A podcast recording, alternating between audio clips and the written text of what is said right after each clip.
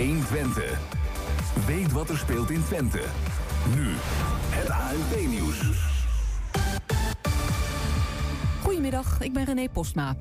Er liggen nu minder dan 2500 mensen met corona in het ziekenhuis. Tientallen minder dan gisteren.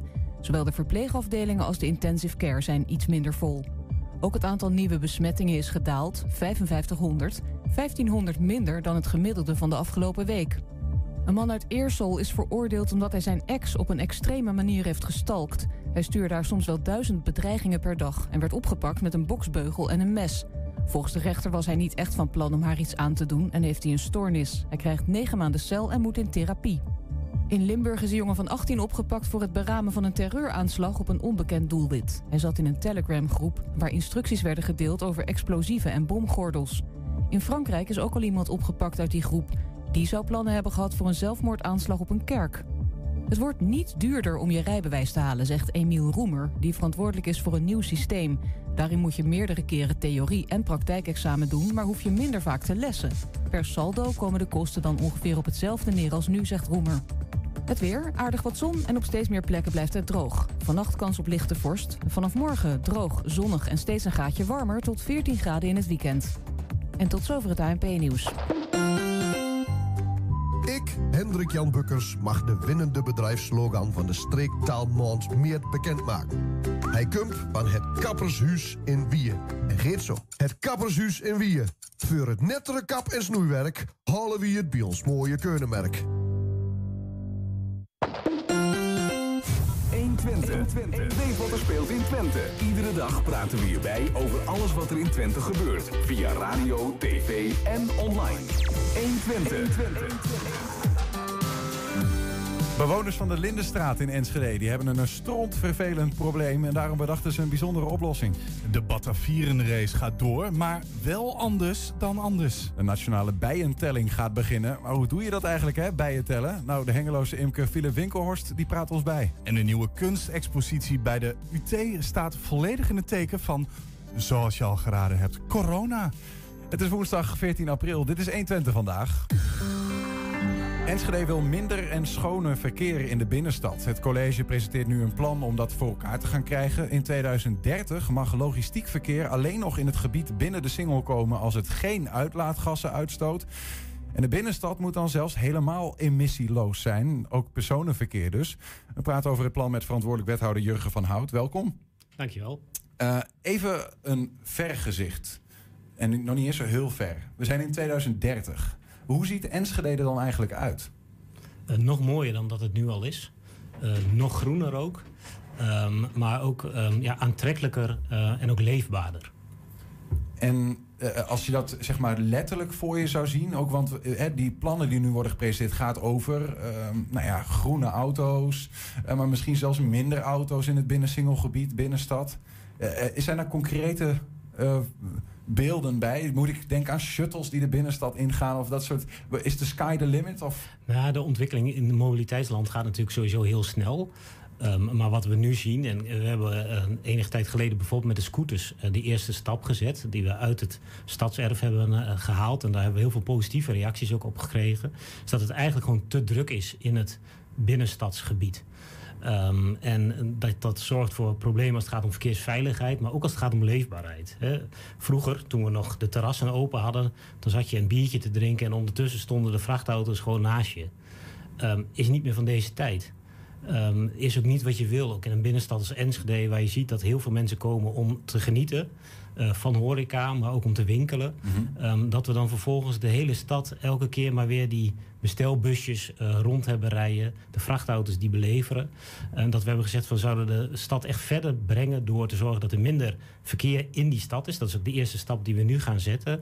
Maar niet alleen minder verkeer, maar ook gewoon geen vervuilend verkeer. Mm -hmm. Dan be beginnen we met de logistieke uh, bezorging. En vervolgens is de stip op de horizon inderdaad 2030. Ja. Dat we echt zeggen van we willen eigenlijk een autoluwe binnenstad. Ja, misschien kunnen we zo nog wat dieper ingaan op uh, nou ja, het exacte plan van aanpak wat er dan nu ligt. Um, maar toch ook even, en dat lijkt een open deur hoor, maar waarom um, vermindert uitlaatgas eigenlijk de leefbaarheid? Tenminste, ik zelf uh, denk niet elke dag, poeh, wat een uitlaatgassen hier in de binnenstad. Terwijl ik er notabene zelf woon. Ja, het gaat, om, het gaat om meerdere dingen. Van enerzijds wel die uitlaatgassen natuurlijk, maar ook gewoon de druk die op je, eh, ja, eigenlijk op je ruimte zit. Eh, je ziet zeker ehm, in, de, in de tijd voor corona, hè, op zaterdagmiddag was het gewoon echt druk in de stad. Eh, met bezoekers en heel erg gaaf dat die er zijn. Die er komen om daar te winkelen, om daar ook van te kunnen genieten. Eh, dat is gewoon vervelend als de auto's rondrijden.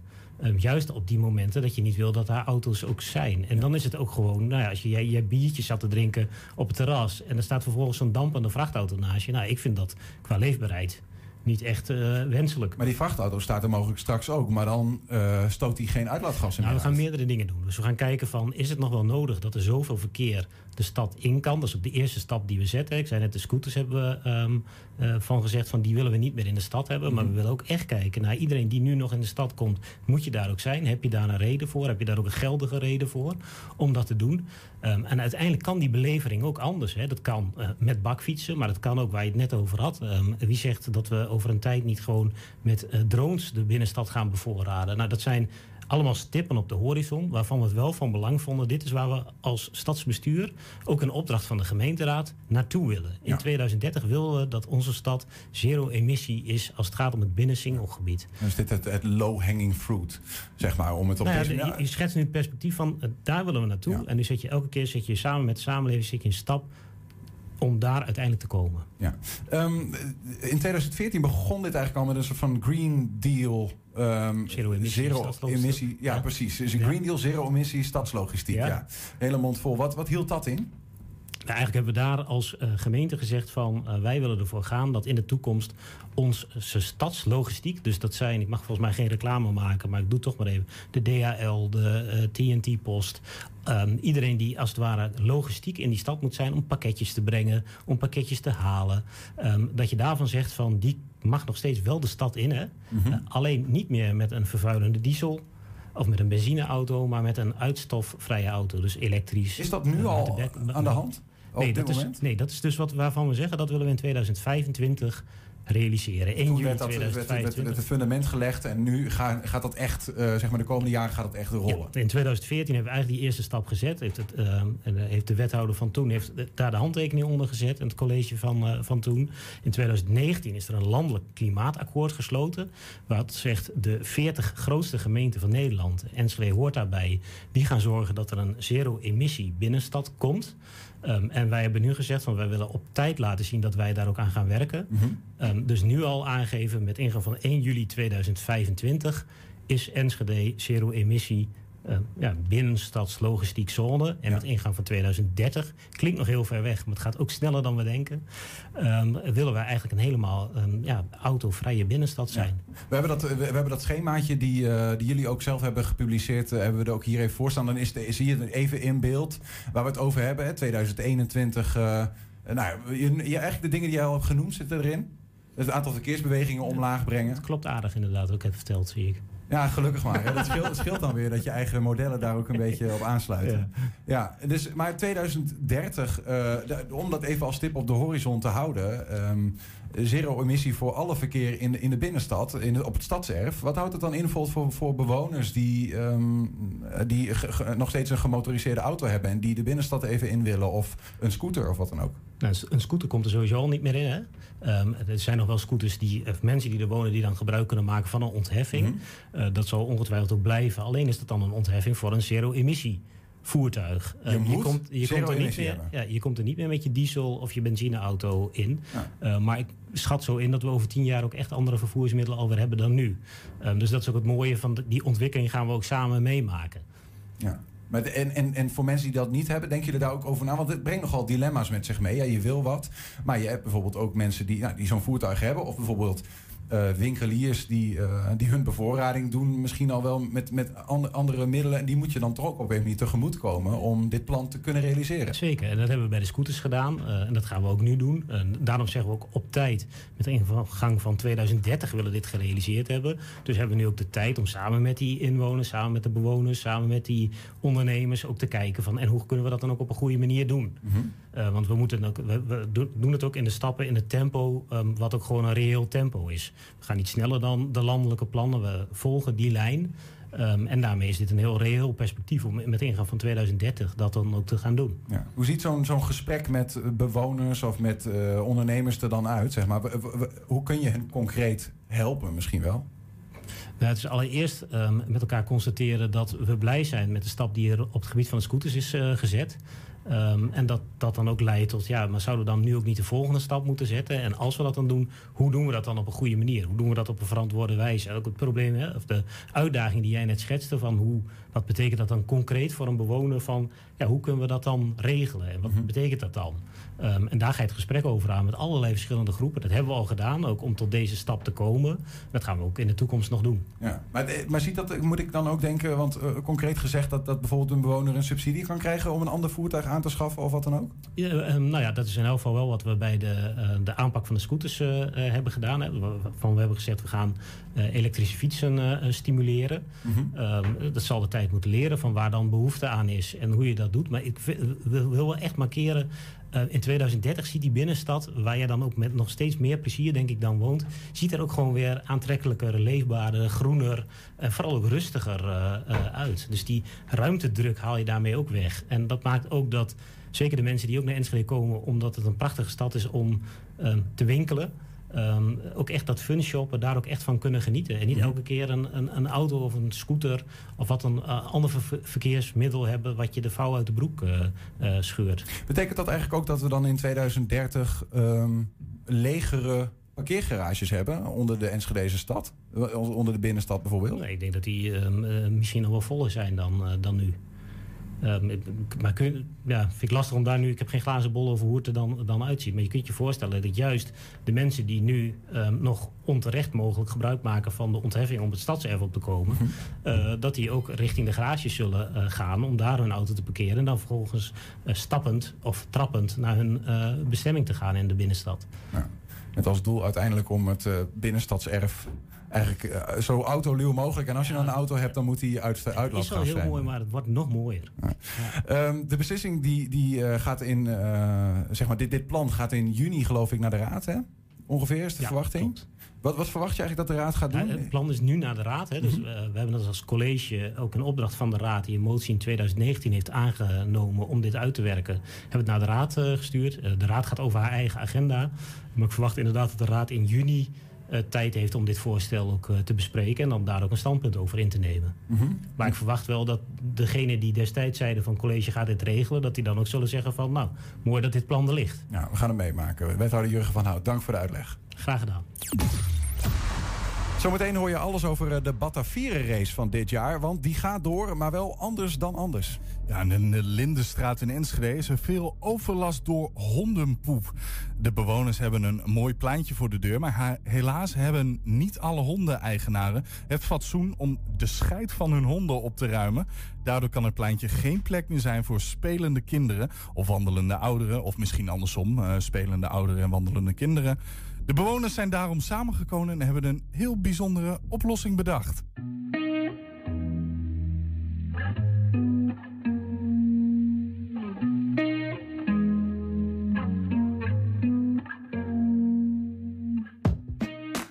Hebben zaterdag alle niet opgeruimde hondenrollen hebben we gemarkeerd met een vlaggetje. En dat is wat je dus nu ziet. Er staan, um, als ik het goed heb, 140 vlaggetjes. En het lijkt een heel feestelijk geheel als je het ziet. Maar het is heel triest als je beseft uh, waar het voor staat. In 2014 uh, hebben twee buurtbewoners dus het initiatief genomen om het uh, Jozef Mosplein een grondige make-over te geven.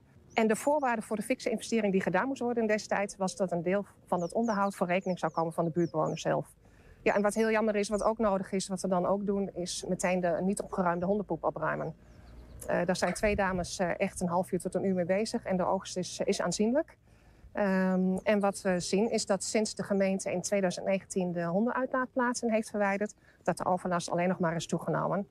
Uh, en het is zelfs zo erg dat sommige kinderen van hun ouders niet meer mogen spelen op het pleintje, omdat ze anders besmeurd onder de poep thuiskomen.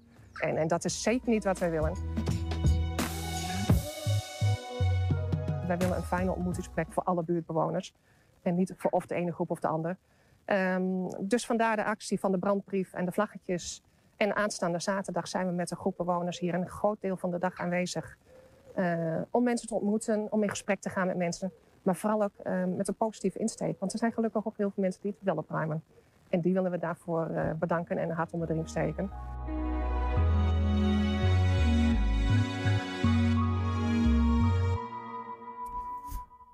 Ja, bijzonder. Dat is toch nog eens anders dan een, uh, een toastje op je verjaardag met een zo'n vlaggetje erin, hè? Ja, eens een keer wat anders. De Batavieren race met de deelname van honderden hardlopende studenten... die komt volgende week op 22, 23 en 24 april weer langs. Normaal gesproken beginnen de studenten in Nijmegen te lopen... en komen ze uit op de atletiekbaan op de Universiteit Twente. Vorig en dit jaar gaat het onder invloed van corona heel anders. Bij ons in de studio voorzitter Laura Scharstoel over de editie van uh, volgende week. Laura, goedemiddag. Hallo. Leuk dat je er bent. Eerlijk gezegd uh, vond ik het bijzonder om te horen dat het überhaupt doorgaat. Ja, dat was inderdaad uh, in september van, uh, ja, weet je, april, dat lukt wel weer. Uh, maar uiteindelijk hebben we toch nog besloten om het evenement online te maken. Zodat nog wel gewoon de traditie van elk jaar de bata erin blijft zitten. Mm -hmm. um, dus daar zijn we nu met vier bestuurders zijn we daar heel druk aan het werk om dat toch online dan nog wel de sfeer van authentieke bata uh, ja, neer te zetten. Een online hardloopwedstrijd. Ik ben heel benieuwd hoe dat eruit ziet. Uh, maar voordat we daar naartoe gaan, is er ooit overwogen om het helemaal niet door te laten gaan? Um, ik denk dat daar iets te veel fanatiekelingen voor zijn die dan heel hard gaan roepen van nee, het moet doorgaan. Uh, en dat waren wij eigenlijk zelf ook als bestuurders dachten van ja, nee, dat kunnen we gewoon, dat willen we gewoon niet. Het moet wel doorgaan. Um, ja, en dan is het gewoon roeien met de riemen die je hebt. Ja, ja, en dan, ja. Uh, ja. Dus daar hebben, ja, die gedachte is misschien wel langsgekomen, maar die hebben we eigenlijk niet zodanig overwogen. Ja. Um, vo voordat we dan gaan hebben over hoe jullie het nu voor je gaan zien, uh, de, de uh, volgende week ongeveer, is dat, ja? Dan ben ik wel benieuwd, misschien nog even kort schetsen, wat is die Batavieren race ook alweer, als er geen corona zou zijn? Uh, de Batavier-race ziet er normaal gezien uit. Dat is een uh, estafetteloop van Nijmegen tot de universiteit hier in Enschede. Uh, 175 kilometer, opgedeeld in 25 etappes um, met verschillende afstanden. er zijn kortere routes, maar er zijn ook hele lange routes voor echte uithouders. Um, en ja, dat, dat is eigenlijk... En dan achteraf op zaterdagavond hebben we altijd het, het feest. Dus dat is het grootste Nederlandse studentenfeest. Um, op de UT? Op de UT, inderdaad. En dan is er ook een camping bij waar mensen dus als ze de hele dag hebben gelopen... na het feest nog wel even kunnen slapen... voordat ze dan volgende ochtend weer naar huis vertrekken. Ja, mensen komen van heinde en verre om mee te doen? Ja, ja, inderdaad. We hebben ook een aantal internationale teams gehad de afgelopen jaren. We hebben ploegen uit België doen altijd een aantal mee. Duitsland, Engeland... Jong en oud of vooral studenten? Vooral studenten, inderdaad. Ja, maar soms ook even een verdwaalde papa of mama, of niet? Uh, ja, klopt. Uh, mijn opa heeft jarenlang geleden met het team van mijn ouders meegedaan. Dus ja. dat, is, uh, dat mag ook. Ja, dat kan ook nog. En, en wat is dan eigenlijk...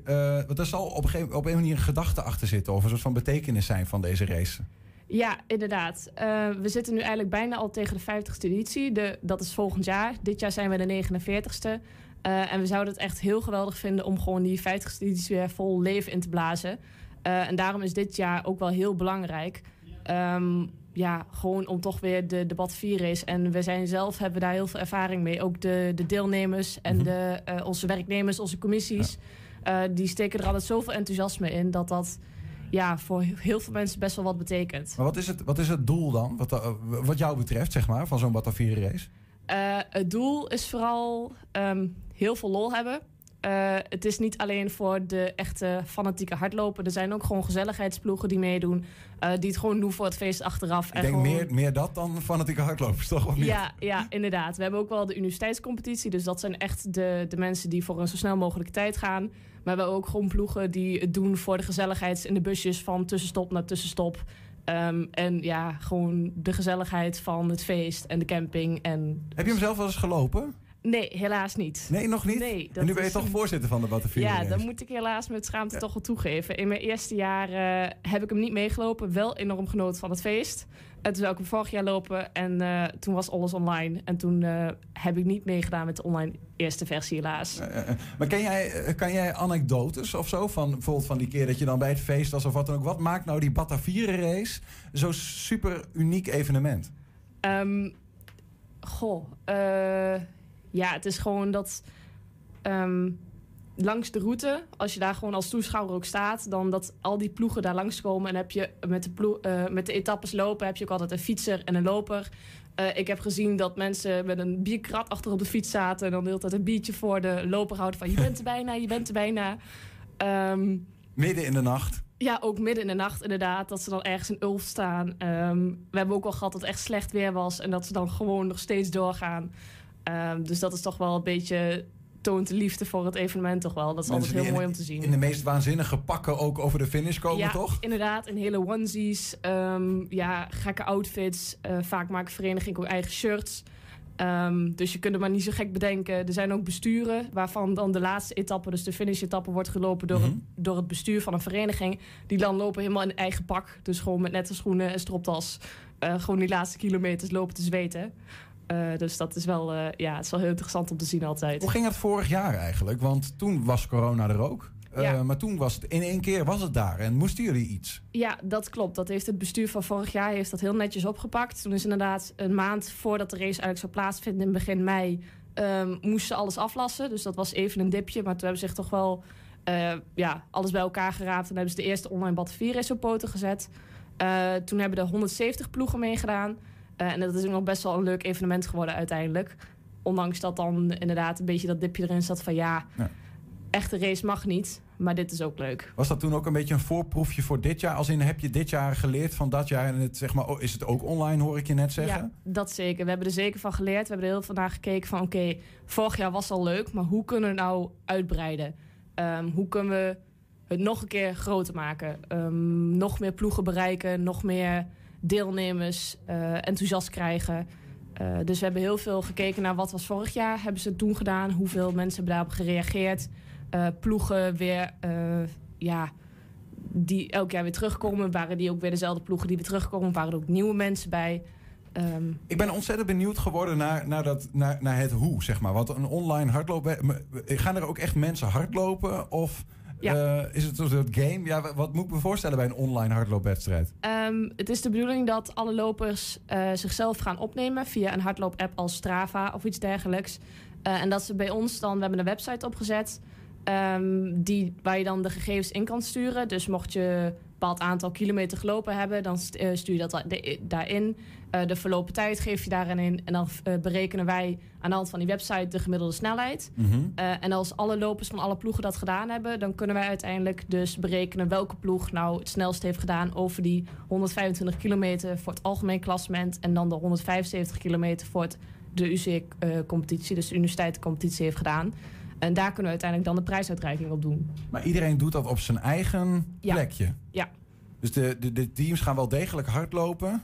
Maar bijvoorbeeld eh, het, een team uit Enschede kan ook gewoon alleen maar in Enschede lopen. Ja, dat klopt. Eh, daar heb ik ook al leuk ding van. Mijn oud-huisgenoot die studeert op, eh, op dit moment in Oslo voor haar master. Die doet mee voor haar oude studievereniging uit Enschede. Zij gaat gewoon een etappe lopen vanuit Oslo. Dus zij stuurt dat naar ons in en dan kan ze nog steeds meedoen. Zelfs dat kan, ja. Ja. En hoe zorg je er dan voor ehm, dat je die sfeer eh, ju- juist behoudt? Dat, dat, dat studentensfeertje wat er bij de Batavieren is. En al die gekkigheden die je net hebt genoemd. Daar hebben we inderdaad heel goed over na moeten denken. Van hoe kan je dat nou online nog overbrengen? Eh, we hebben toen heel erg eh, gewerkt aan ehm, proberen naar de huiskamer van iedereen te krijgen. Ehm, dus hebben we een radio- en video-livestream samen het opzetten. Ehm, gaan ploegen benaderen van die leuke dingen doen. Als ze inderdaad een etappe in een rare onesie gaan lopen. Of er zelf nog een soort van leuk klein activiteit binnen de, eh, hun eigen organisatie van maken. Eh, dat we die in de livestream kunnen bellen. ehm, van tevoren video opnemen, dat we die kunnen laten zien. Ehm, ja, heel veel items. We gaan ook een Crazy 49 maken. Dus dat zijn 49 opdrachten. om de ploegen en de lopers nog wel actief te houden nadat ze hebben gelopen. Eh, dus we hebben gewoon zoveel mogelijk rondom het lopen ook gebouwd. En waar kunnen we dat, dat zien? Al, zo wat die livestream met al die gekkigheden? Eh, dat zal via de uh, Bata Radio, eh, dus onze commissie, de website te vinden zijn. Ehm, maar hier komt ook al een link van onze eigen website, dus debatviares.nl. Eh, daar komen al wel een overzicht van waar je allemaal alles kan vinden. Maar de Enschede's gaan dus niet eh, dat evenement op de Oude Markt en dat ze door de Oude Markt komen, dat ze op de UT eh, eindigen en zo. Die, dat gaan we niet zien. Nee, dat helaas. In verband met corona inderdaad is dat vrij lastig met vergunningen en zo. En omdat we dit jaar helaas ook een vrij klein bestuur hebben, we zijn maar met vier mensen in plaats van tien, ehm, hadden we helaas daar ook gewoon niet de mankracht voor om dat helemaal op te zetten. Ehm, maar we doen ons wel echt ons uiterste best om toch wel die, he- dat hele gevoel, dat, dat gevoel van de, dat je de Sintelbaan op komt lopen en dan iedereen ziet staan en het gejuich, dat we dat wel gewoon naar iedereen kunnen brengen. Nou, hoe ga je dat doen dan?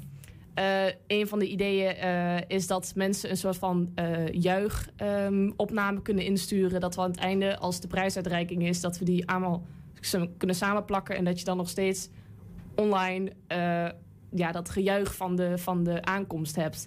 Dus dat je allemaal supporters ehm, van thuis ja, toch wel iets En kunnen die hebben de mensen dan, als ze hard aan het lopen zijn, in hun oortjes of zo? Eh, dat kan bijvoorbeeld. Ehm, wij zijn eh, te volgen dus ook via 120 dan volgende week.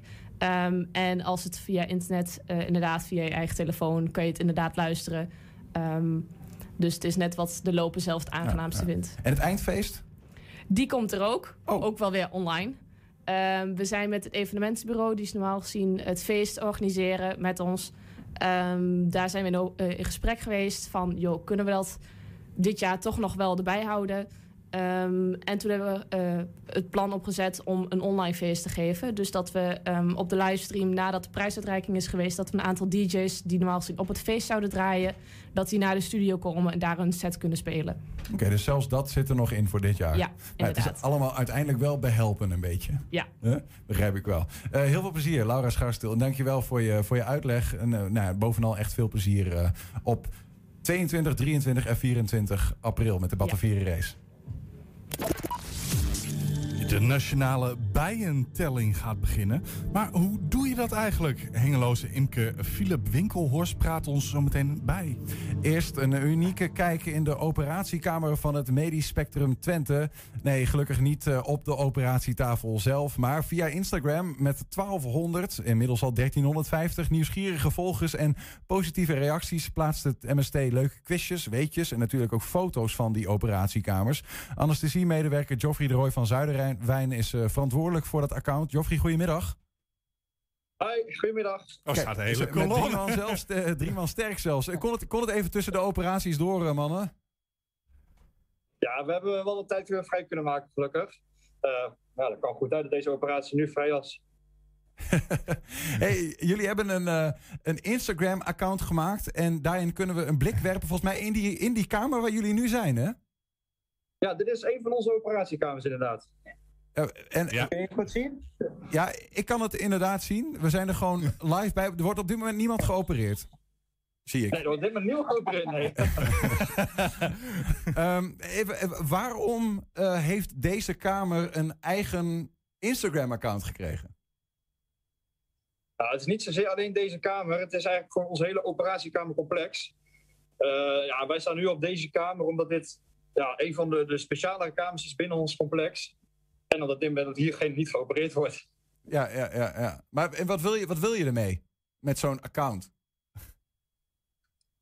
Nou, wat, wat we heel graag willen laten zien is eh, wat ons vak inhoudt. Het, het beroep van operatieassistent en anesthesiemedewerker promoten. We ge- geven regelmatig op voorlichtingen, ook op eh, hogescholen zoals Saxion.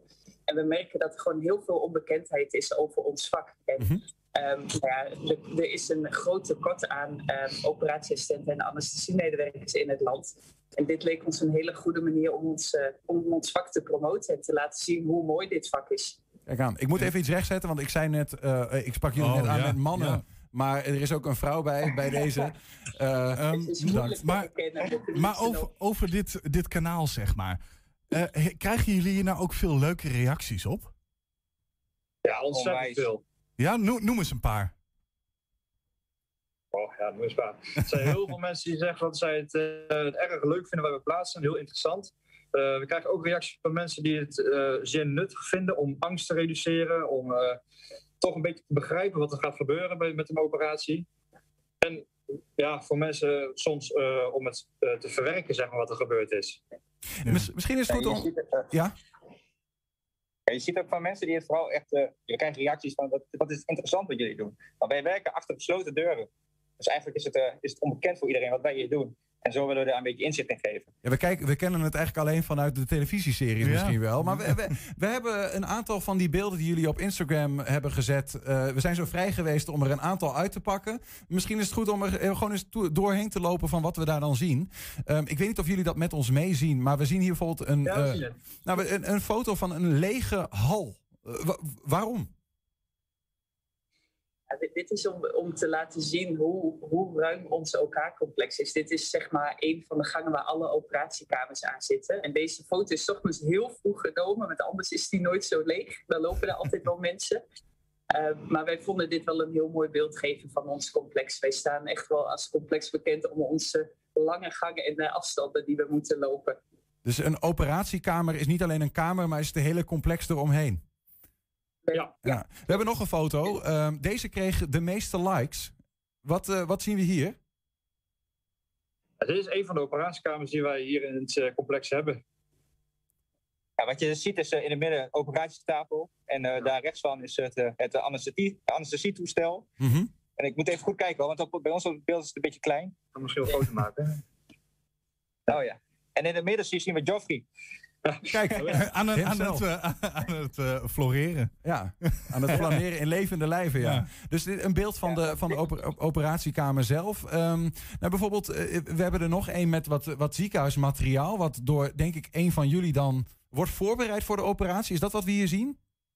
Ja, dat, dat klopt helemaal wat je ziet. Uh, we hebben een, eh, steriele opdekruimte. En daar worden al onze materialen worden inderdaad voorbereid voor de, de, voor de desbetreffende operatie. En dat is voor elke operatie is dat, weer anders. En ook heel erg specifiek. En eh, wat we hier zien is, eh, is het instrumentarium om een nieuwe knie te plaatsen. Want e- even, dat, dat is wel een ding wat jullie eh anesthesiemedewerkers... die bereiden dan zo'n operatie voor, toch? Dat is wat je taak is.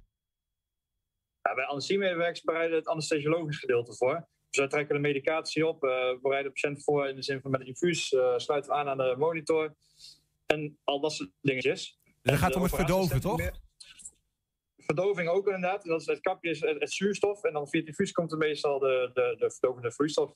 Ja. We hebben nog een foto. Het is toch wel leuk als we over Instagram hebben dat we wat. eh, want ja, deze kennen we, deze jongen. Eh, alleen nu zien we wat van dichterbij. Dit is vanaf het eh, platform met de helikopter. Ja, die, die is vanaf, deze foto is vanaf het helidek gemaakt.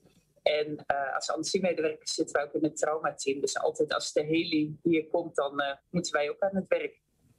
Als de heli er is, dan weet je van eh, dit is, eh, ik moet aan de slag. Ja. En dan moet je dus ook in allerijl die zo'n operatie voorbereiden, lij- lijkt me. Want je weet niet, ja, een, een ongeluk of wat dan ook dient zich niet altijd eh, aan. Zeg maar, die, die zegt niet een dag van tevoren, ik kom eraan. Klopt. We hebben eigenlijk altijd een operatiekamer standaard voorbereid dat we daar acuut in kunnen om te gaan opereren. Kijk aan, ja. ja. We- Nou, misschien tot, tot slot dan nog deze. Dit, dit is het kapje waar we denk ik... eh, ik heb hem volgens mij in mijn leven één keer zelf gezien. Ja? Eh, toen ik iets volgens mij met mijn, eh, met mijn oren, hoe dat, die buisjes eruit moesten of zo. Maar dit is dit narcose, denk ik, hè? Dit is zuurstof wat wordt toegediend. Oh, zuurstof. De narcosemedicijnen worden via het infuus toegediend. Eh narcose dan via het kapje doen we echt inderdaad alleen bij kinderen. Bij volwassenen eh, gaat dat via het infuus. Ja, ja, ja. Nou, tot slot dan misschien, omdat we er zo lekker bezig zijn. We hebben nog eentje Ja, van nog een, ja. operatie zelf. Ehm, wat, wat gebeurt hier? Eh, hier is de, iemand die heeft zijn pols gebroken. En eh, ja, wat je, als je goed kijkt, dan zie je dat de linker die heeft eh, een schroevendraaier vast. Dus er wordt op dit moment een schroef in de, in de plaat gedraaid. Dus een plaatje op de, op de breuk gezet en die wordt daarmee vastgezet. K- ja, klinkt heftig. Klinkt vrij heftig. Dat Eh, gaat wat waren er? met, met schroevendraaiers. Ja, absoluut. Ja. Een boutje en een moertje. Ja, precies. Een schroefje en een nibbeltje, ja. Hey, en wat, wat, wat, wat ik me wel afvraag, we zien hier ehm, ook, ook een patiënt. Eh, eh, eh, houden jullie rekening, wat zijn de regels voor jullie Instagram-account? Want ik kan me voorstellen dat een patiënt het niet altijd prettig vindt. Ja, zeker. Er zijn hele strenge regels voor. Iemand mag niet herkenbaar of herleidbaar op de foto staan tenzij daar toestemming voor gegeven is. En er zijn dan echt officiële formulieren die daarvoor getekend moeten worden. Ja, ja, ja. En, en zijn het zeg maar ook eh, de foto's die jullie hebben, zijn dat alleen maar foto's van hoe het er daar uitziet? Of geven jullie ook enigszins wat tips bij eh, de foto's die erbij zijn van joh, eh, als je hier bent, je hou hier dan operatie rekening mee. doen. Ja, als je zelf een operatie wil doen bijvoorbeeld. Nee. Nee, dit zijn wel dingen die voorbij kunnen gaan komen. Dus dan dat jullie mensen thuis ook kunnen een educatieve steun kunnen bieden eh, eh, door middel van dit Instagram-account. Zeker. 350, Ja, dat is ja, leuk maakt, denk ik. 1350 volgers in een halve maand, hè? Dat is best veel. Tenminste, eh, ehm, voor de meesten. Hadden jullie zoiets verwacht? Nee. Nee, nee, nooit. Nee. Het eerste weekend waren we ook wel aardig verrast dat we, we hadden duizend al gehaald, volgens mij al duizenden volgers hadden gehaald. Ja, ja want wij, wij plaatsten eh, het eh, bericht op onze eigen website over dat jullie dat Instagram-account hebben. En dat ontplofte. En dat had ik in ieder geval ja. niet per se zien aankomen. Maar maak je dat vaker mee? Als je zelf een fotootje deelt vanuit je eigen werk op je eigen account? Zo van. eh, op, op onze eigen privé-accounts delen we geen foto's van het werk. Maar op onze Instagram-account merken we wel dat we echt heel snel heel veel reacties krijgen. wat zit daarachter, denk je? Waarom is dat zo? Een stukje nieuwsgierigheid. Nieuwsgierigheid en, eh, en onbekendheid, denk ik. Ja. Ja. mensen hebben geen idee vaak wat er gebeurt achter de, de- deze gesloten deuren. En mensen vinden het wel een hele eh, spannende afdeling. Mensen vinden het toch altijd wel eh, eng als ze naar een operatiekamer moeten. En ik denk dat het mensen eh, wel gerust kan stellen als ze iets beter weten hoe het er achter de deuren uitziet en eh, hoe het eraan toe gaat. Nou, dank voor dat Maar, unieke interesse. interesse. Dank voor dat unieke inkijkje. Ik ben, met wie hebben we nou gesproken? Want we- er waren drie mensen. Ja, ik ben Joffrey van anesthesie. Ik ben Melanie, ook anesthesiemedewerker. Ik ben Niels en ik ben operatieassistent. Kijk, Joffrey, Melanie en Niels, dank jullie wel voor het unieke inkijkje in jullie eh, operatiekamer en jullie werk. Graag gedaan. Graag gedaan. Dank jullie wel. Ja, de non-foodmarktsector zat vandaag in een kort geding tegen de staat. Marktondernemer Peter volgde de zitting. Straks praten we met hem. Maar eerst, hoe herken je een eh, zandbij, een honingbij of een hommel? Dit weekend gaan mensen weer massaal wilde bijen tellen. Maar hoe weet je nou met wat voor soort je te maken hebt? Imke Philip Winkelhorst van Stadsimkerij Hengelo, die eh, weet alles van bijen. Philip, welkom. Dankjewel, hi. Je, je, je, je doet een beetje zo van, nou, alles, alles. Alles, alles. Wel Er veel. kan wel een leuke glimlach vanaf. Kijk, er zijn 358 soorten bijen in Nederland. De, mannetjes en de vrouwtjes verschillen van elkaar. Dus zeg maar dat er zo'n ehm, ruim 600, 700 zijn. Als je ze echt allemaal wil kennen. Zo. En daarvan is er maar één, de honingbij. En dat is eh, helaas geen wilde bij, of gelukkig niet. Dat is namelijk een huisdier. Of een landbouwdier. Het is maar net hoe je het ziet. Die horen namelijk bij mensen en bij imkers. Mhm. En de rest zijn eh, wilde bijen. Maar eh, praat me bij. Want je hebt... eh, ja, sorry, moest ik even doen. Sorry, Niels. Je hebt, je hebt wilde bijen en je hebt een honingbij. Ja. En dat zijn dus twee verschillende dingen. Ja. En die wilde bijen, dat zijn er heel veel soorten. En de honingbij is er maar eentje. Nee, eerst moet je even weten wat bijen zijn. Bijen zijn insecten die zich voeden met nectar uit bloemen of eh honingdauw van luizen. En ze verzamelen ook stuifmeel om hun jongeren mee groot te brengen. Een wesp is een vleeseter.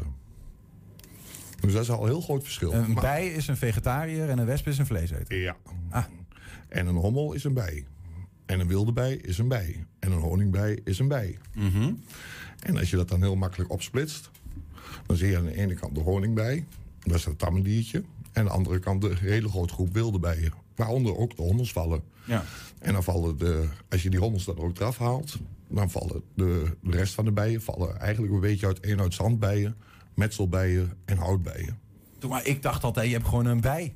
Bij Nee. wesp, hommel en dan is het ook wel klaar. Ja, wat- Daarom- wat- ja, ik- daarom, ik- daarom ik- zeg ik ook Dit niet is dat de wereld gaat helemaal weet. open. Ja, nou ja, of dicht. Want eh, voor, voor mij is Ja. het wel... Ik dacht altijd, als iemand een wesp niet van een bij kon onderscheiden... dacht ik, je ziet toch wel dat dat een bij is. Maar als Nou, dat, nu is- een... dat, dat kan ook nog best wel moeilijk zijn hoor. Want er zijn ook nog bijen die op wespen lijken. Echt waar? Ja, ik dacht, hoor. een bij, is, een bij is altijd een beetje harig, dacht ik. En, eh, Ja, nee, ja, ja, ja. we, hebben, we hebben een aantal foto's, eh, vol- volgens mij. die Misschien lopen er even eventjes, eh, dan gaan we even, even een Oh, klein... die is heel eh, bijzonder.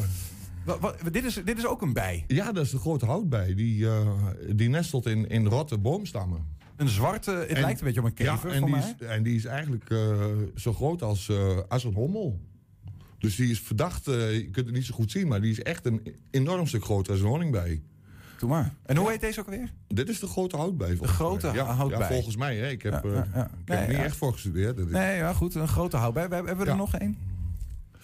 dat lijkt mij een, een rosse metselbij. Een rosse metselbij. Ja, dat is geweldig. Het, het zouden ook prima en, en die ziet, zijn. Die ziet er ook weer heel erg uit als een honingbij. Maar hij, heeft, hij is veel behaarder. En eh, deze leeft in zijn eentje. Dit, dit lijkt voor mij meer op een bij dan die vorige. Dit, dit, dit, dit, Nou, bij- dit ziet er mooi was- uit. Dit, ja, dit zeker. Dit, Ja. dit is moeilijk. Dit is een moeilijke, want op een gele bloem. En het is ook een beetje, zit er helemaal onder het stuifmeel in ieder geval, of niet? Ja, daar, daar- daarom heeft die, die bij die, heeft die, die vacht op, op, op, op, om zich warm te houden. Om ook te voelen hoe, waar de wind precies vandaan komt. En hoe de, de wind over zijn eh, vleugels heen waait, zeg maar. Dat is natuurlijk wel belangrijk, een soort navigatiesysteem.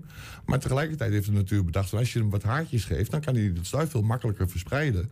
En dan kan hij het ook weer makkelijker aan de, de stampers en de, de af, afgeven. Dat is een van de belangrijke functies van een bij, toch? Dat ze de, voor die verspreiding van dat. eh, Ja, het is echt een symbiose. Hè? De bloem die, die maakt het zo dat de bij het heel aantrekkelijk vindt.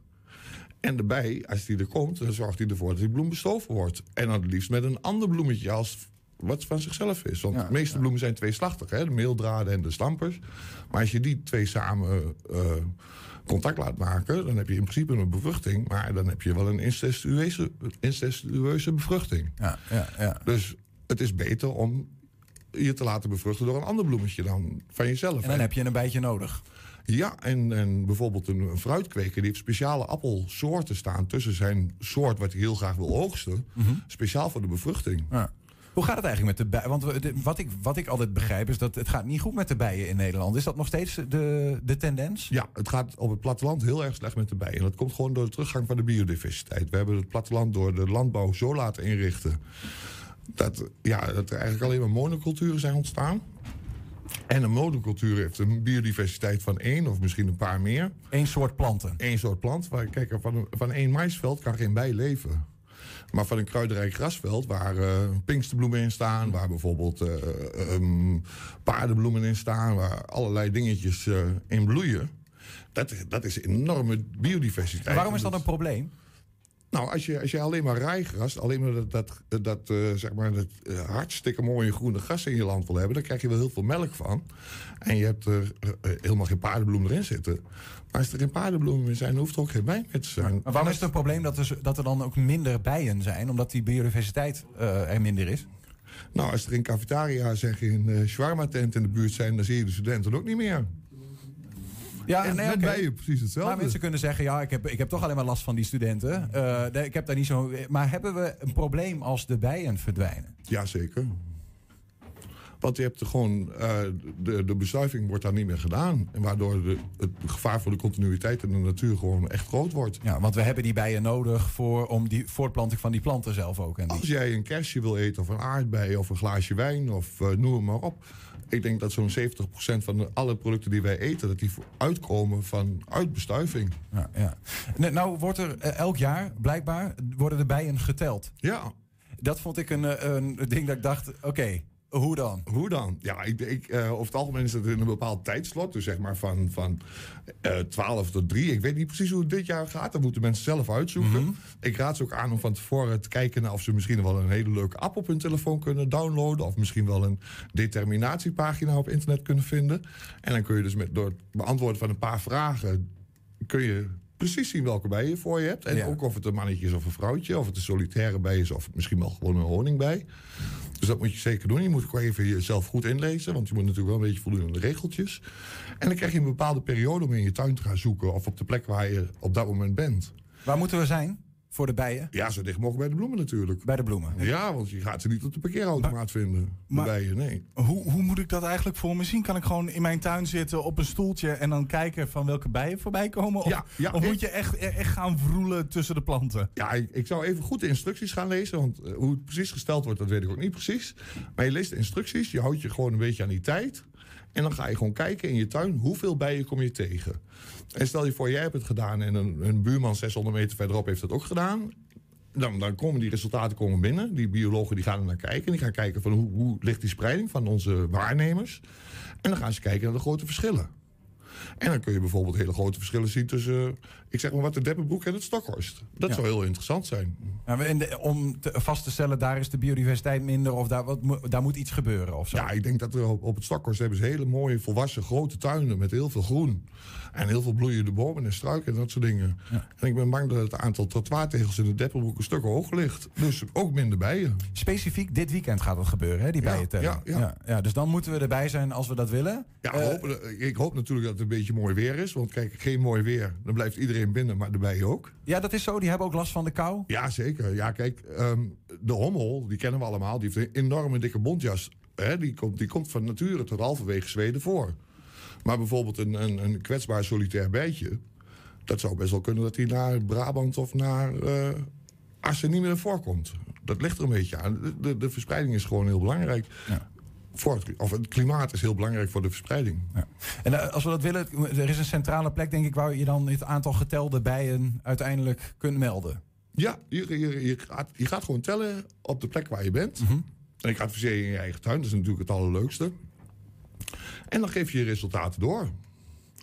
En ja, zo eenvoudig is het eigenlijk. Zo eenvoudig is het, ja. ja, ja. Ga je het zelf nog doen? Um, ja, ik denk het wel. Als iemand uh, zin heeft om met mij te gaan tellen. en, en, die heeft een hoop vragen en die wil er veel over weten. Ja, dan mag je rustig met mij contact opnemen. Dat vind ik wel leuk. En zeker, zeker, als er kinderen bij zijn. Want die, die, die, die moet je natuurlijk leren. Hè? Lekker samen bij je tellen. Ja, ja natuurlijk. Ja. Philip Winkelhorst, dankjewel voor je uitleg. Graag gedaan. En, uh, nou ja, veel plezier dit weekend als je nog uh, gaat bij je tellen. Dankjewel. Ik hoop op mooi weer en een zonnetje en lekker warm. Dat we met een t-shirtje buiten kunnen tellen. Nou, met je mee. Daar teken ik voor. Oké. Een nieuwe kunstexpositie bij de UT staat volledig in het teken van corona. Zometeen praten we met curator Tessa Liefrink. Maar eerst de marktkooplui die geen etenswaren verkopen... mogen al 17 eh, weken hun kraam niet opstallen op de markt. Uh, de overheid wil op die manier corona indammen. Hè? Maar die maatregel is tegen het zere been van veel non-food marktondernemers... die geloven dat bezoekers, als ze dus toch al op de markt zijn... prima op een veilige manier ook langs hun kramen kunnen komen. Vandaag diende daarom een kort geding van die non-food sector tegen de staat. En de Enschedeze marktkoopman Peter Reudink die volgde die zaak. Peter, goedemiddag. Ja, goedemiddag. We hebben jou een keer eerder hier in de studio gehad. Zijn een keer bij je uh, in de voortuin geweest toen je je marktkraam had opgezet. Je staat normaal op de markt met printer, telefoon en tablet accessoires. Maar je bent ook bestuurslid van de Centrale Vereniging Ambulante Handel. Hè? Hoeveel marktondernemers vertegenwoordigen jullie dan eigenlijk? Nou ja, we hebben een aantal leden. Uh, dat zijn rond de 2700 uh, leden. En, uh, maar goed, er zijn 5000 non-food ondernemers die dus nu door deze hele kwestie dus ja, gedwongen thuis zitten. En die, die vertegenwoordigen we uiteraard ook. 5000 ondernemers die vandaag eigenlijk in die, in die rechtszaak tegen de staat, nou ja, meekeken naar wat er gebeurde. Um, vanochtend heb jij die zitting gevolgd. Hoe, hoe was dat? wat, wat voor gevoel heb je daaraan overgehouden? Ja, ik heb er toch wel een positief gevoel aan overgehouden. Want uh, de rechter was zeer geïnteresseerd naar, uh, ja, naar onze stukken die we hebben aangeleverd. Maar ook ja, de redenen waarom wij denken dat wij gewoon op een veilige manier open kunnen. En ja, de, de, de, advocaat van de staat die, die gooide het elke keer op reisbewegingen en contactmomenten. En ja, de aantal opnames in het ziekenhuis. Wat natuurlijk ja, wat een feit is. Maar wij zullen zeer zeker geen brandhaard uh, gaan veroorzaken op de markt. En uh, we willen dat daar door de rechter goed naar gekeken wordt. Naar onze stukken, waarom uh, wij veilig open kunnen. Wat reisbewegingen zeg je. Um, terwijl, en ik, ik kan me bijna voorstellen wat jouw weerlegging zou zijn. Dat je zegt, ja, maar die mensen komen toch al naar de markt voor het visje. Ja. Dus die reisbeweging is er al. Nee, nou ja, dat is ook zo. Kijk, wij zijn één grote supermarkt. En uh, die klanten die komen uh, natuurlijk uh, voor hun foodproducten naar de markt toe. En dat is ook de grootste aantrekkingskracht. Ja, en dan moet die klant die moet dan weer naar huis in. En die moet een afspraak maken bij een winkel. Om daar dan weer een artikel wat ze op de markt niet kunnen krijgen. Om daar te kopen. En dat is natuurlijk, dat veroorzaakt je juist meer reisbewegingen. Want die klant die kan zo goed het meteen meer pikken op de markt. Ja. Waren er nog opmerkelijkheden in, in het pleidooi van de staat? Nou, nee, niet echt. Het waren allemaal uh, toch uh, ja, op, ja, ja, ja, stukken zeg maar, waar we hadden verwacht. Hè, wat ik al zei over die reisbewegingen. Uh, dat is elke keer de stok achter de deur die ze gebruiken. En ja, da daar hadden wij gewoon een heel goed weerwoord over. Van, mhm. ja, dat dat niet het geval is. En we hebben ook bijvoorbeeld plattegronden aangeboden van Groningen en van Haaksbergen. Waarin ook wordt aangetoond dat doordat de non-food erbij is dat er een betere spreiding is op de markt. Wat willen jullie eigenlijk als je deze uh, uh, zaak, zeg maar, bij wijze van als je deze zaak wint, je wil waarschijnlijk weer op die markt kunnen staan, maar is, of zit er nog meer in? Nee, nee, nee, het gaat gewoon om dat wij weer kunnen gaan ondernemen. En in het begin was het natuurlijk hè, door de hele corona gebeuren dat we ja, het heel goed begrepen dat, dat we allemaal ja, moeite moesten gaan doen voor, voor het terugbrengen van, de, van de aantal besmettingen. Maar op een gegeven moment ja, ben je aan het nadenken en zeg je van ja, we staan in de buitenlucht en er komen er ook steeds meer bewijs dat de besmettingsgevaar in de buitenlucht eh, ja, eigenlijk nihil is. Mhm. Maar ik kan me ook voorstellen dat je zegt van ja, we zijn dus ook al uh, maanden in diskrediet gebracht eigenlijk. Dat je daar nog iets tegenover wil hebben staan. Ja, je zou er een bodemprocedure tegenover kunnen zetten. Maar laten we eerst even afwachten uh, hoe dit verder verloopt. Uh, we hopen natuurlijk dat het positief uitvalt. Ja. En ja, laten we dat eerst even afwachten. Wanneer is de uitspraak? De uitspraak is op 28 april, twee dagen naar de eventuele versoepelingen weer. Ja, ja, dus nog even twee weken billen knijpen en kijken wat wordt. Nou ja, kijken wat wordt. Kijk, elke keer die perspectieveloze verhalen van, van de heer Rutte en, en de Jong. Hè, van we hopen en misschien, dat ligt aan het einde van de tunnel. Ja, we houden het allemaal uh, zo goed mogelijk vol. Maar ondertussen wordt het wel een uh, benauwde situatie voor heel veel ondernemers. Ja, ja, en het zou ook nog wel eens kunnen dat het nu dat je heropening uh, die dan vanuit deze rechtszaak ontstaat, misschien wel samenvalt met gewoon een versoepeling waardoor het weer mag? Nou, als ik kijk naar het vaccinatieprogramma van de heer De Jong, uh, geloof ik daar nog niet zo heel erg snel in. we zitten nog echt, wat je ook gisteren hoorde bij, bij op 1, dat, ja, dat die, die zijn nog veel te hoog. Dus dat, gaat lang, dat gaat niet zo in een rap tempo omlaag, is mij het idee. Dus we zijn blij in ieder geval dat we binnenkort een uitspraak krijgen. De hoop is gevestigd op in ieder geval die uitspraak. En die is op 28 april. We gaan het meemaken. Ja. Peter Reuding, dankjewel. Dank u wel. Tot slot dan. We vieren of gedenken wat je maar wil. Een jaar corona. Een jaar dat uh, talloze nieuwe beelden opleverde. Uh, mondkapjes, tie wraps uh, rond kettingen van winkelwagentjes. markten zonder non-food ondernemers. Lege straten, verlaten cafés, plexiglassen in radiostudio's en in bussen en zo. Ook Enschedeze kunstenaars die verzamelden beelden van corona op hun manier. Morgen opent een expositie in de Vrijhof, het cultuurcentrum van uh, de Universiteit Twente. En aangeschoven is Tessa Lievering, de curator van die tentoonstelling. Tessa, welkom. Dank je. Leuk dat je er bent. Uh, is dat een beetje goed gezegd? Is het een soort van corona-expo? Uh, ja, het zijn niet allemaal mensen uit Enschede, dat moet ik wel even zeggen. Er zit ook iemand uit Deventer bij en iemand uit Hengelo en uit Kroatië zelfs helemaal. Oh, Kroatië zelfs. Ja, dus ja. een combinatie tussen iemand uit Winterswijk en Kroatië. Aha, maar de, de, de rode draad van de tentoonstelling is toch wel een beetje het oosten ja. en corona? Moet ik het zo zien? Uh, ja. Nou ja, gewoon de wereld eigenlijk. Maar ik bedoel, wat gebeurt er tijdens uh, een, uh, een grote lockdown? En hoe gaan kunstenaars daarmee om? Met die dilemma's die dan ontstaan. Gaan kunstenaars daar anders mee om dan niet-kunstenaars? Hmm, dat zou ik niet willen zeggen. Maar ze gaan wel ieder op hun hele eigen manier ermee om. En dat kunnen we, hebben we dus ook echt de kunstenaars bijgezocht. Dat ze uh, echt op een totaal andere manier, uh, los van elkaar, omgaan met. Uh, ja, ja, wat doe je dan? We gaan zo meteen naar wat beelden kijken. Dan kunnen we daar, misschien hebben we daar echt letterlijk een plaatje bij. Maar voordat we dat gaan doen, waarom? Is er een, is er een directe aanleiding geweest om, om dit te gaan doen? Ja. Een, uh, een collega-kunstenaar van mij, die, uh, Judith Schepers, die uh, heeft voor een, een onderzoek wat op de UT plaatsvond, heeft ze tekeningen gemaakt als illustratie erbij.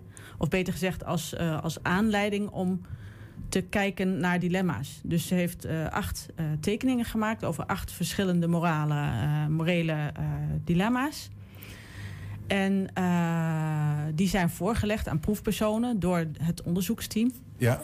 En uh, zo van, wat zie je in die tekening? Hè? Uh, en hoe zou jij reageren op dit dilemma? Kun je een voorbeeld noemen? Uh, bijvoorbeeld rondom een begrafenis. Hè? afstand houden, doe je dat wel, doe je dat niet? Want hè, er is iemand overleden, dus je wilt eigenlijk knuffelen. En ja. dan word je er misschien uitgestuurd. En, of ja, dat soort dingen. Of, dat soort, dat soort uh, bijna soms ethische dilemma's. Ja, ja, Knuffelen ja, betekent morele, volksgezondheid in gevaar dilemma's. Ik, dat was volgens mij het, het belangrijkste. Morele dilemma. maar daar is de tentoonstelling ook op geënt? Uh, nee, want dat was het onderzoek. Mhm. Mm -hmm. Maar aangezien ze zelf ook beeldend kunstenaar is... en zoiets heeft van, ja, uh, we willen verbinding maken. Nou, dat is inderdaad wat we hebben gedaan. Dus we hebben kunstenaars gezocht... die weer op hun hele eigen manier met die dilemma's zijn omgegaan. Uh, zij heeft er uh, iemand uitgezocht en ik heb uh, ook kunstenaars uitgezocht. En die hebben we dus gecombineerd. En daarvan zijn we dus, omdat het niet anders kan, hebben we een online ding bedacht. Dus een online expositie. Die zoveel mogelijk takjes op die manier verbindt. Dus eh, de kunstenaars worden onderling verbonden. Je mag, kunt er naar kijken. Het wordt met het onderzoek verbonden. Oké. Eh, ik, ben, gewoon- ik ben benieuwd. Laten we, laten Ja. we eens gaan kijken naar wat werken. Misschien krijgen we dan wat meer beeld bij eh, nou, hoe, het, hoe het eruit ziet. Wat, wat is dit? Dit kan ik mij Eh, niet herinneren meer. Dit is een foto van Cyril Wermers.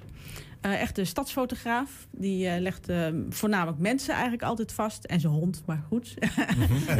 Ja, maar dit is zijn stamcafé, het bolwerk. En eh, ik, vind, ik vind het een prachtige foto. Want eigenlijk als je het goed bekijkt kun je gewoon eh, rondjes... eh, Met- je, je met de kunt een rondje geven aan jezelf. Dus snel drinken en dan weer terug. En dan je kunt eigenlijk je eigen drinkvisuele cirkel zo eh, maken. Heel apart. Eén tafel in het midden van zo'n kroeg. Ja. We, we- we hebben nog een, eh, nog een werk, tenminste als eh, de techniek nog meedoet. Misschien moeten we naar een volgend kijken. Ja, dit is, nou, dit is het- bijvoorbeeld die tekening van, eh, eh, van Judith Schepers over de begrafenissen. He, zie je daar rechts zo'n meneer die zegt van eh, eh, wat, u snuit uw neus, eh, wegwezen. Of misschien zie je iets heel anders. Zie je, zie je iemand die, die, eh, die verdrietig is en dat die zegt, eh ik moet daar naartoe. Ik bedoel, Het, het gaat ook een beetje om de, de rare Ja. situaties Ja. die ontstaan Ja. door deze hele pandemie ja, van, natuurlijk. oh god, wat moet ik doen? Iemand niest. Eh, oh. Ja, ja, want Ik, ik, de- ik heb daar zelf dan misschien de vrijheid nemen, omdat ik had afgelopen eh, maandag eh, een begrafenis. En toen was ik daar in de condoleance ruimte en daar kwam een, eh, ik, een mevrouw aan die was het best beschermd van iedereen. Die had zo'n extra Mhm. ding voor, weet ik veel wat. En daaruit bleek, daar leek ik op te maken, nou die blijft echt op afstand. Maar juist, dat is de enige Nee, vrouw ja, die me helemaal heeft vastgepakt, gecondoleerd. hè. En dat ik dacht van, het is zo apart. Ze heeft Ja, zo haar best ja. gedaan, maar net niet. Ja. zeg maar. ja, ja, ja, nee, Dat is dan wat je. We hebben nog iets. Eh, dat is van Margreet Hayé, die woont dus in Deventer. Eh, die kennen wij als eh, keramist. Maar ja, ze kon niet naar de studio, dus eh, thuis zittend aan de ontbijttafel met brood voor zich, terwijl ze helemaal niet van brood houdt. Dat gaat naar de kippen altijd. En die denkt, ze was aan het borduren. En ze denkt, ja, kan ik ook borduren op brood? Nou, dat kan ze dus. Ze is begonnen met van die, eh, van die tegeltjeswijsheden op boterhammen, weet je wel. eh droog brood of... eh, nee, brood met, boterham met tevredenheid. Geweldig. En uiteindelijk gingen ze dus ogen borduren, zodat ze niet zo alleen was. We- dit is een oog geborduurd op een brood. Ja, dit is, dit is ja. echt een fysiek te eten brood. Sterker nog, ze zoekt het brood erop uit. Ze gaat gewoon naar de bakker, zoekt een mooi brood... en denkt van, oeh, daar zit een mooie vorm in. Maar is dit, wacht even, want we weten Wow, natuurlijk, wow, wow, wow. eh, eh, eh, corona is zeg maar, heeft het gekste in mensen naar boven gebracht. Het gaat om hobby's hè, en, en borduren was in één keer weer aan de orde van de dag. Nee, maar En dat doet ze kennelijk sowieso wel. Dit is next level borduren, zeg maar. Ja. Ja, Ja. maar dit is echt, dit is Margreet Hayé. Die, Hoe wil die haalt uit de meest negatieve dingen, weet ze het zo om te draaien dat ze iets. eh, Hoe wil je dit aan de bakker positiefs verkopen? Ja, eh, nee, Ja, ik wil graag brood. Eet u het op? Nee, nee. ik geloof dat de bakker het ook een beetje vreemd vindt. Ja, eh, we, we hebben, hebben we nog iets? Kijk, Dat is van eh Jozef de Bot uit Hengelo. Eh, dat is een echt iemand die aanschouwt, die kijkt. En legt, hij maakt ook altijd van hele mooie tekeningen. Dan gaat hij gewoon eh, alle paasvuren in de buurt af, weet je wel, om, om gewoon vast te leggen. Nou, dat kun je nu wel doen, maar dan zie je alleen maar paasvuur wat niet aangestoken wordt. Dus dat heeft hij ook wel gedaan. Maar eh, en dit is een hele mooie hoester, niezer. Zo'n mooie manier van schilderen. ja, ja. En hij is, eh, hij is ook heel begaan altijd met carnaval er- elk jaar. Nou ja, dat, vanaf nu is dat dus heel moeilijk. Hij heeft dus een carnavalsoptochtje van, voor twee personen gehouden. Want hij doet er wel wat mee. Hij moest er wat Ja, mee, hij doet er toch op zijn eigen manier. paas- hij heeft thuis, eh, geloof ik, in zijn woonkamertje... heeft hij ook een paasvuurtje gemaakt. Gewoon op, de, op tafel, Mhm. binnen. Morgen is eh, de expositie eh, te zien. Hè, we hebben een klein voorschotje gegeven, maar er is meer. Morgen is het, dat is online. Het, is, is op de UT, maar het is ook online. Hoe zit ja, dat? we hebben het ingericht om het ook gewoon... mocht het toch zo zijn dat op een gegeven moment de boel wordt versoepeld... dan kunnen we daar naartoe. Maar op dit moment is het gewoon... eh, je mag er niet komen. Dus je gaat naar een website en daarin kun je de expositieruimte... We hebben een filmpje gemaakt om do- door ook een beetje in de ruimte rond te gaan en dingen te vertellen. En waarschijnlijk gaan we ook nog, eh, nog meer extra dingen doen, zodat we telkens stukjes kunnen uitlichten. En eh, 18 mei eh, hebben we ook nog via onze studentenvereniging Prodeo, die gaan, theatersportvereniging, die gaan iets met de dilemma's doen. Dat wordt ook online. En voor de rest eh, gaan we zoveel mogelijk delen via eh, onze sociale media om, om nog meer inkijk te geven. Waar is die te zien, de expositie? Op, eh, op welk online adres? Op onze, de website van, van Vrij of Cultuur. Dus wat is de cultuur... Nou, wat was het Nou, Google het even. utrecht.cultuur.nl. Precies. Nou, en anders google het even Vrijhof, Universiteit Twente. Dan Ja. kom je er vast terecht. Ja. Tessa Lievering, dankjewel voor de komst en voor de uitleg bij die bijzondere en vaak mooie beelden. Ja, en tot zover 120 vandaag. Terugkijken kan direct via 120.nl. Vanavond Niels, 8 en 10 uur kun jij op televisie ons ook nog eens terugzien. En de kijkeraars en luisteraars ook. Zometeen hier... 120. Weet wat er speelt in Twente. Nu, het ANP-nieuws. Goedemiddag, ik ben René Postma. Er liggen nu minder dan 2500 mensen met corona in het ziekenhuis. Tientallen minder dan gisteren. Zowel de verpleegafdelingen als de intensive care zijn iets minder vol. Ook het aantal nieuwe besmettingen is gedaald.